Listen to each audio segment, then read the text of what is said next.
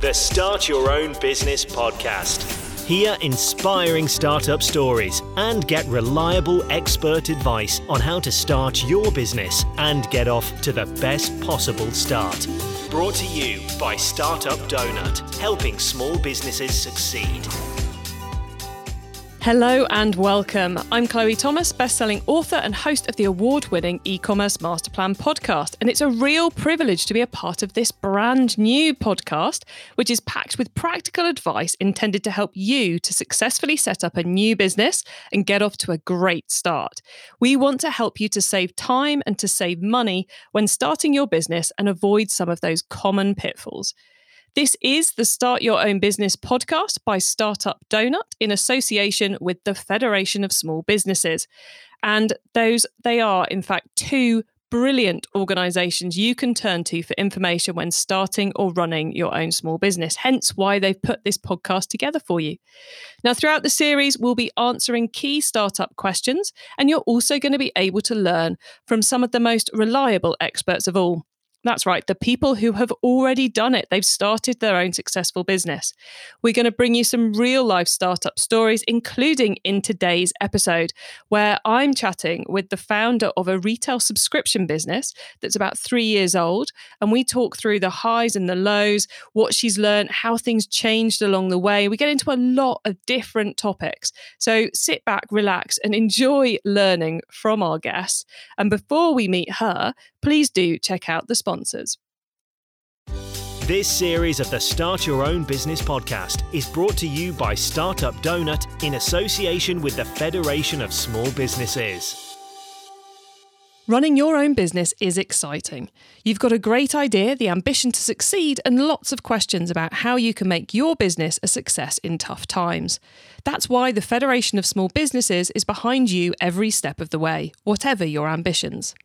FSB is proud to be the leading voice of 5.8 million small businesses and self employed people like you across the UK, working to promote and protect your interests. With 24 7 legal support, nationwide virtual networking events, market leading benefits, and a powerful voice heard in governments, FSB are by your side so you can get it right from day one. The new Startup Hub has everything you need to know about starting a business, including business law basics, finance fundamentals, and how to secure your first sale. From startup to scale up, start your business journey with FSB. Find out more and download the free startup guide today by visiting fsb.org.uk forward slash start. It's time to introduce our guest, Eve Keke. Eve is the founder of London based Bundlee, which is the UK's first baby clothing rental subscription service. Users can rent bundles of high quality baby clothes and return them once their child has outgrown them. The clothing is designed to help parents keep pace with their baby's growth from newborn to two years old as well as saving t- families time and money, reusing baby clothes is, of course, more sustainable. What an awesome idea. Hello, Eve. Hi, Chloe. Great to have you here, and congrats on starting such a brilliant business. It is both clever and eco friendly. Oh, thank you. How did you end up starting it? What led you to begin? Um, well, I've got much younger siblings. There's like an 18 year age gap between me and the youngest. So when I was a teenager, our home was suddenly full of all this stuff. Um, and I think I was quite shocked at how much stuff supposedly was needed for such little people. Um, and it felt like they were just constantly outgrowing their clothes. Like there would just be mu- uh, mountains and mountains of baby clothes piling up around our home. Um, so I think that kind of sparked a little seed of an idea in my head. And then I spent a year studying abroad in the US, and over there they have a women's wear rental service called Rent the Runway, which is like huge. My friends and I would all rent dresses for nights out, and it was just so, so normal over there to rent clothes. So when I came back, I kind of paired the two things together the rental model with that problem that parents face um, and came up with Bundlee. Excellent. And when, when did you launch? We launched in 2018. So that was kind of when we did our soft launch pilot stage and have been growing kind of incrementally since then. Okay, and those listening may not know what a soft launch pilot is. It might not be something they've come up against. So what what is it and why did you decide to go that way? So, a pilot is when you test out a service um, with just a few people. They may be aware they're on a pilot, they may not. So, in my case, I actually put up kind of a landing page of Bundlee, um, tried to get some people to actually convert on it and join us and subscribe. Um, and those subscribers weren't aware that they were on the pilot, but they were. and ultimately, I wanted to get feedback from them and to understand um, how they found the service, what they'd want improving, um, and just use that as a feedback tool, really. And when you say subscribe, that's not subscribing to an email list, that's subscribing to the service, so paying you money. Exactly. I suspect there'll be a few light bulbs going off of people going, What? So I don't have to go 100% on day one. I can do a test run, which it, it must, you must have learned a lot from your test run. Yeah, I learned so much. And that's the thing. I think we all think our business has to start off as like the ideal version of it but actually you kind of want to start off with a version that you can just get going super quickly so you can get that feedback as soon as possible um, because you don't really want to spend all that time creating the dream website the ultimate thing and then putting it out into the world and customers not loving it. You want to get that feedback from them at the beginning. And were there some things that surprised you in their feedback and changed your plans well, one of the things that surprised me was actually a positive thing. I wasn't sure if the clothes that we sent to families would come back completely poo stained and destroyed. so that was why I, I started off with the pilot. Like that was the main thing I wanted to test out. Um, but actually, the clothes came back better quality than I'd thought they were going to be. So that was kind of the key thing, which made think made me think this can actually work. Because I suppose it's it's quite a big piece of the of the financial structure of your business is how many times you can send that clothing out. So if they come back destroyed every time, then there's there's no reuse going on, is there? It's like one baby gone. exactly. And let's go. We we started talking about what happened once you launched, but what was life like before you started? Were you doing this on the side of a full time job? Had you come back from the States and gone, I want to start my own business? What what situation were you in? I'm one of those people who kind of always wanted to start a business. I was just waiting for the right idea that I wanted to pursue. So when I had the idea of renting baby clothes, I wasn't really sure how to move forward with it. I was I knew it was something that I thought could work, um, but I wasn't really sure what that first stage would be. So I actually went back to uni um, and did this course called the Masters of Enterprise.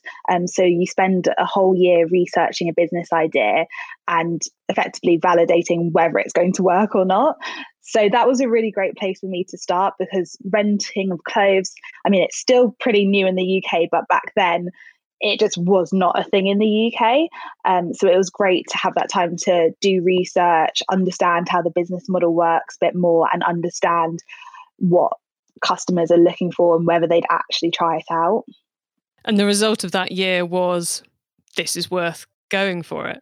Yeah, the result was this is worth going for it, but I was still apprehensive um, and I just got a job. Well, that whole year I'd been working part time at a startup alongside it, um, and they'd offered me a full time job in a like director role. I mean, everyone's a director when there's only three people at a startup. but I was like, this is great. Like it's fresh out of uni and I could be marketing director.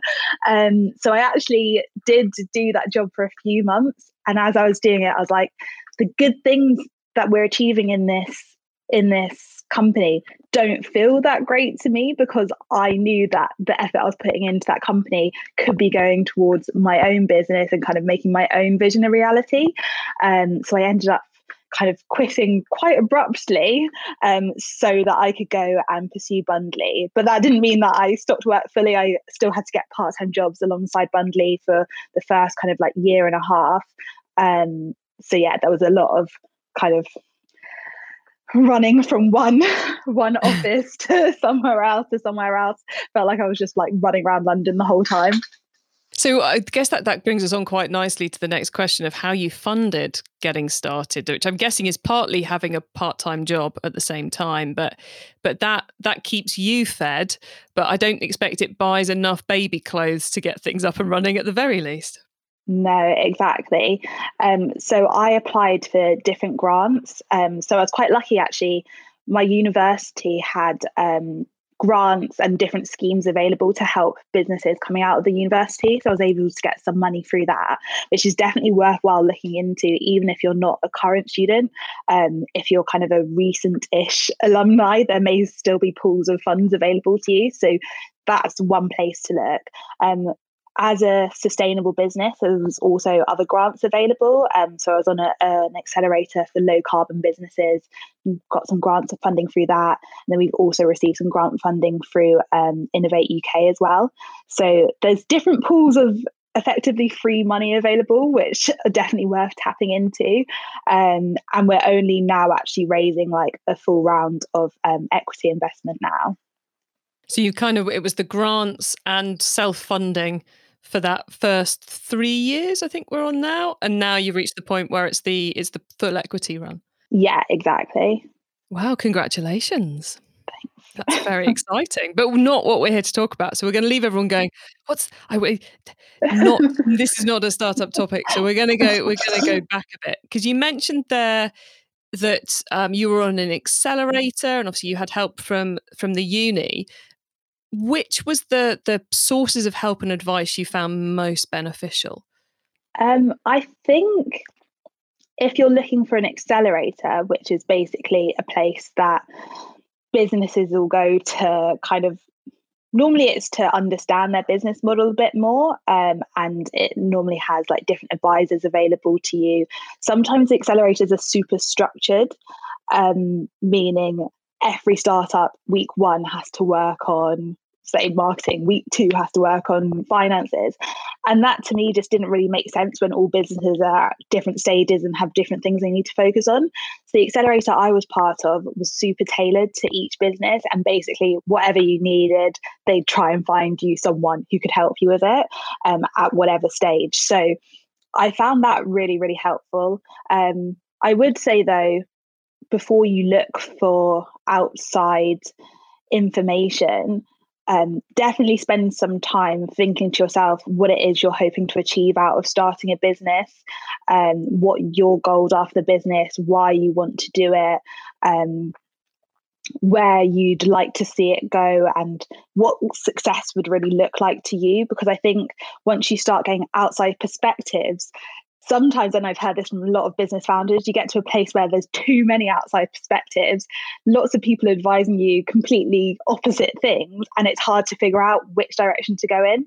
So I'd say if you're at that beginning part, definitely spend some time working out what you see the future of your business being, and then you can use that to guide you when you are having kind of external advice come in. Yeah, that's such a good point to make because I'm, you know, when you're even when you're you're applying to the grants, you know, you have to tweak and reshape your business a little to fit in for an innovation grant or for the low carbon grant. But then you, so you can get a bit obsessed with the low carbon, a bit obsessed with the innovation, whereas actually the aim is to save save um, to more sustainably provide baby clothes and to save parents money by providing them with a great service, which is actually the core. These other things it happens to be innovative and it happens to be low carbon but it, it can be so easy to be taken off track so i love that piece of advice. And um, how did you work out what legal structure to go for and your you know tax registrations and that sort of thing? Did you find them challenging? Were they easy um, I think because I'd done like a business degree beforehand, I think I had a bit of understanding. I didn't know it was possible to apply um, to become like a limited company myself, and it's super easy to do. So definitely just do it yourself because I think it's isn't it like twelve pounds or something, and it's just like an online application form. So I think everyone is quite intimidated by that and it is intimidating from the outside but once you actually go to do it it's like 10 questions or something which you'll be more than capable of answering yourself. Yes you you don't have to pay an accountant or a lawyer a couple of thousand. No. And um so yeah we chose a limited company um purely because that fit fit with what we were doing as a business but obviously there's different structures that will be out there for different people and there's so many resources online which can help you figure out which one would be more beneficial and then when it comes to tax as well I kind of figured that out for myself as well because basically I, I guess I'm just a bit stingy and I didn't want to pay an accountant until I very much had to. Um, so we do all our VAT returns ourselves, um, and now we course, have an accountant for annual returns, but there is a lot that you can actually do yourself. And I think what's also great about being a bit more stingy is that you learn kind of the basics of everything. And then when it comes to hiring someone, you have that basic understanding to ask them the right questions. Because if you go in completely blind, you won't know how to ask the questions that need asking. Um, so I think, yeah, for the first year or so, just teaching yourself all the different parts of the business, just to a basic level, will put you in good stead. It's a great way to learn, like you say. And then you can turn around and say, look, you've quoted me this, but I know this only takes me an hour a week to do. So this is insane. let's, exactly. Let's go back to it at the very least. And I'm guessing you weren't doing the VAT returns and all of that yourself using pen and paper. So is there a software program um, that you that you found really useful? Yeah, so we use Xero. I have tried QuickBooks before as well. Um, so they're just different tools available online. I think they're around £30 a month, um, which are great. I mean, they do pitch themselves as making it super, super easy. Like on, on the adverts for them, they make it seem like, oh, you'll have this done in two minutes. And that's not really the case. But I mean, I'm it's a lot better than pen and paper. and a lot cheaper than having to hire someone to do it for you. So um, it's it's a uh, yeah, I, you know, my, I started my first business in 2007, and how the software has come on since then is just. I mean, you needed a degree to work the software in 2007, and now you can pretty much do it from a mobile phone. It is phenomenal um, how it's come on. So. Okay, next then, suppliers. How do because you can't run a business um, even when you're doing your test piece, you've still got to have baby clothes to send out. So, how did you work out where to get those baby clothes from?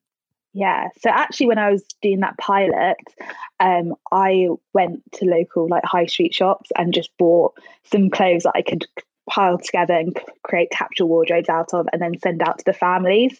Because really, in the pilot, I was just testing out what quality will the clothes come back in. It wasn't about how many reuses can I get out of these clothes? Are they the highest quality at that stage? Once I found out that the clothes actually got returned in great condition, then I knew, okay, the next thing we need to focus on is starting off with amazing quality clothes that we can then send to multiple families and everyone have a great experience with them. Um, and presumably as well, clothes that you haven't paid retail price for. Exactly. in the test, it's worth it. You get someone who signs up and says, I want a zero to three month bundle. Brilliant. I'll go and buy some zero to three month on my lunch break and I'll send them to you tomorrow. Perfect. You're not investing in stock that you don't need. But but when it comes to scaling it up, you should be, and I'm sure you were aiming to get a, a, a better price than you would get it in the high street. Yes. So initially I'd thought I was uh, going to buy the clothes at wholesale prices.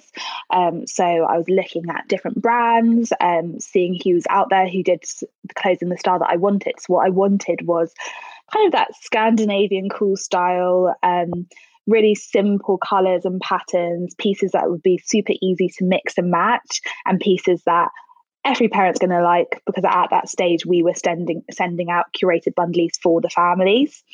And i just found it really hard to find the kind of clothes that i wanted to include at wholesale. Um, so i went to the make it british um, fair, which used to be held um, in London once a year. Obviously, not not in the last year. Not um, the moment. hopefully, hopefully it'll be back. Um, and I met a baby clothing factory there, and they specialise in baby clothing. And I was like, okay, got them to quote me some prices um, on the day, and the prices were actually a lot better than I'd thought it would be. Um, I have no fashion background. Um, I didn't know anything about like the manufacturing process. Um, so having a factory who actually specialised in baby clothes and could bring that expertise um, was great for me. And the fact that the cost was actually really reasonable and worked with the price that I eventually wanted to be charging customers um, that was the route we ended up going down. So we created our own range, and that's how we kind of started it out that just demonstrates how you've got to be open to other ideas. Because I would have thought, yeah, year one, you're not going to create your own range. You're going to use other people's. And maybe year four or five, when you've built up the customer base, it's time to do the own brand. But but it was almost day one post test what we're going to do oh look we're creating our own range of baby clothes yeah. And also in doing that i've also learned a lot about what makes a good item of clothing and how to make a quality piece that is going to last which has put us in good stead because now um, now we actually do work with brands. So we kind of went the opposite way to what I had initially thought we would. Um, but now when we reach out to brands, we started working them in the past year. Um, and when we reached out to them, firstly, we were able to actually already have a customer base at that point. We were able to kind of give them some information about how the process worked um, and also the kind of markets changed and customers are more interested in the idea of rental and therefore brands themselves are also thinking oh what is this rental thing? Like how do we get involved in this? Um, so we've been in a much better position reaching out to brands this year than we would have been back then. Um, and now we've been able to get some really really like great brands on board including like patagonia which is just one of my dream brands to be able to rent out. Patagonia is an amazing brand to get in in the first few years and it, it shows that you're in the i think you're in the right space in the market market because like I said, they're those huge, you know, trans trans global brands. They clearly want a piece of the rental market. So, um, so, and I'm guessing what everything you've learned from creating your own designs and sending it out has also enabled you to be in a stronger position talking to them because you can say, "Well, I don't want that piece because that's not going to work as well for re- reuse because of X, Y, and Z. So I'm going to pick these pieces from your range." Has that that been something that's been been useful too? Yeah, that's been so, so useful.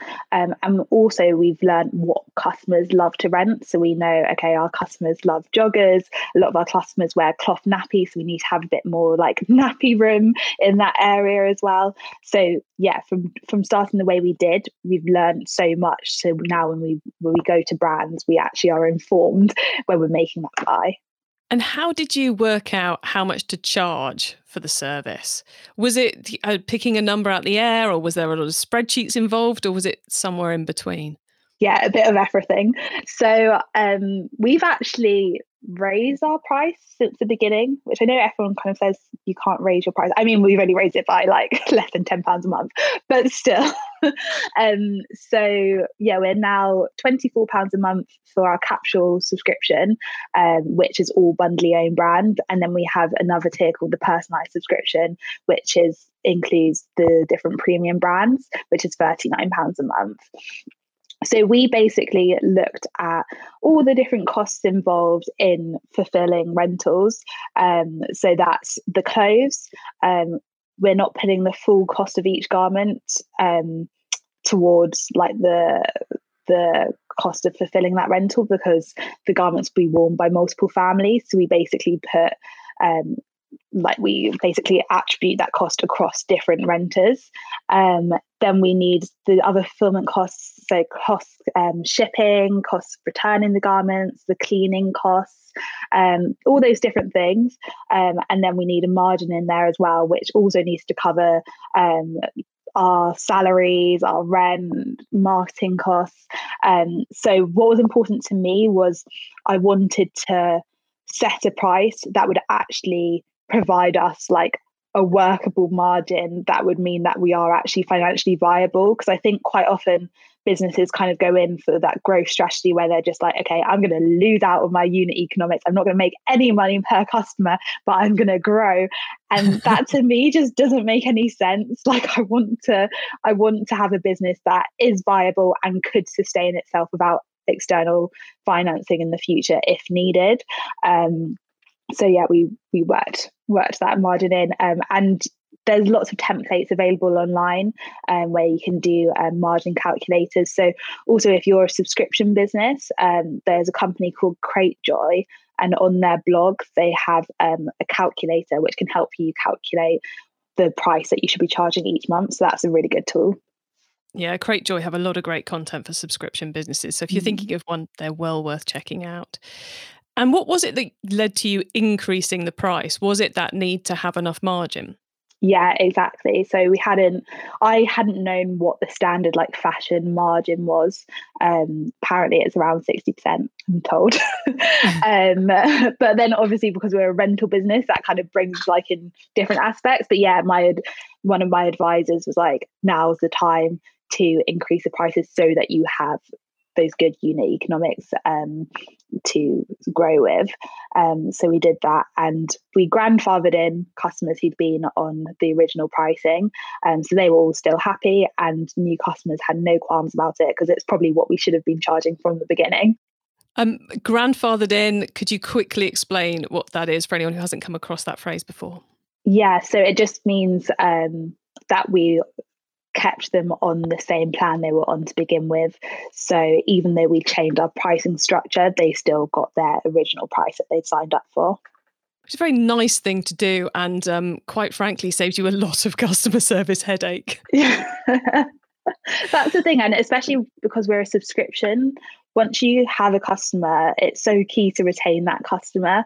And for the sake of a few quid extra a month, I'd rather keep those customers on their original plan, which we had offered them and they were definitely like deserving of, um, than then yeah, have any hassle with that.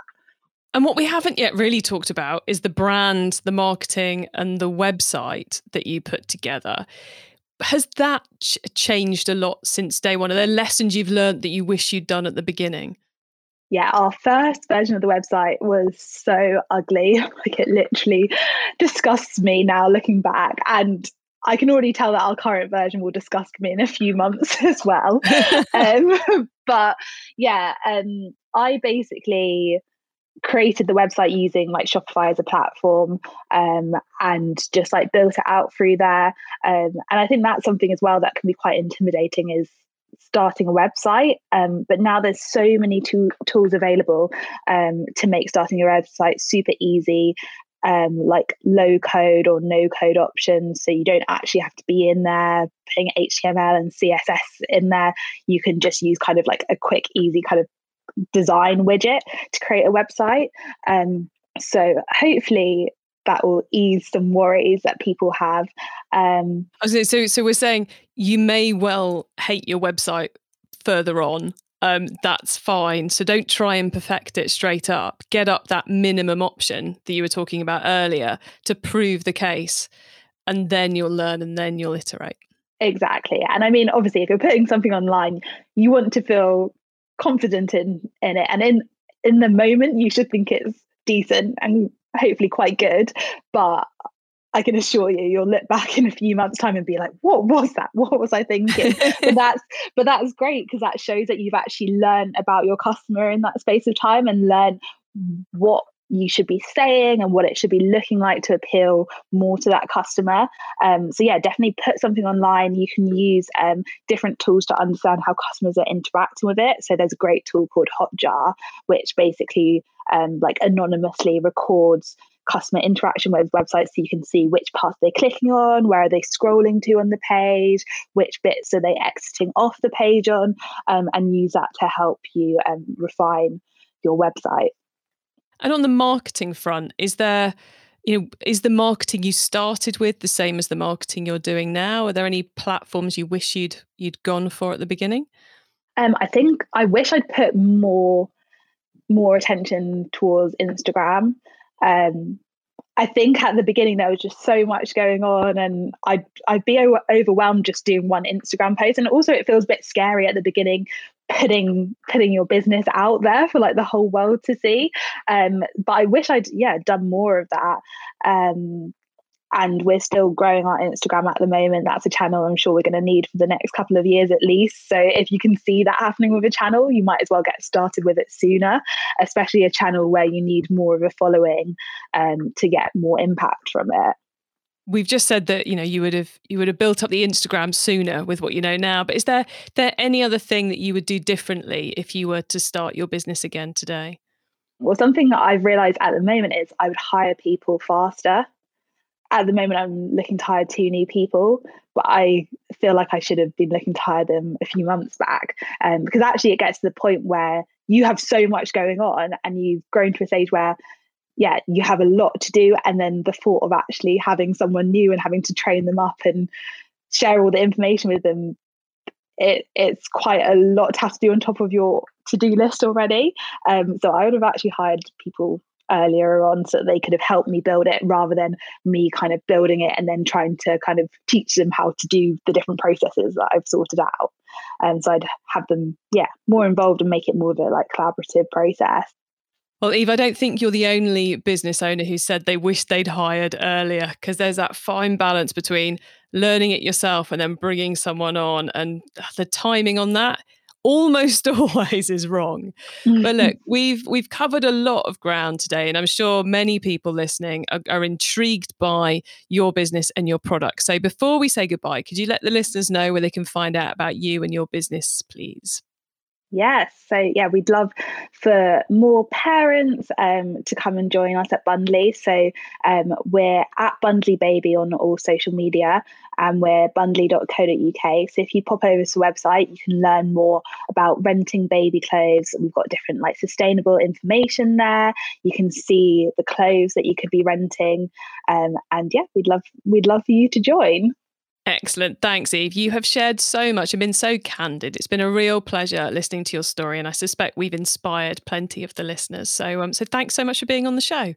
Thank you so much.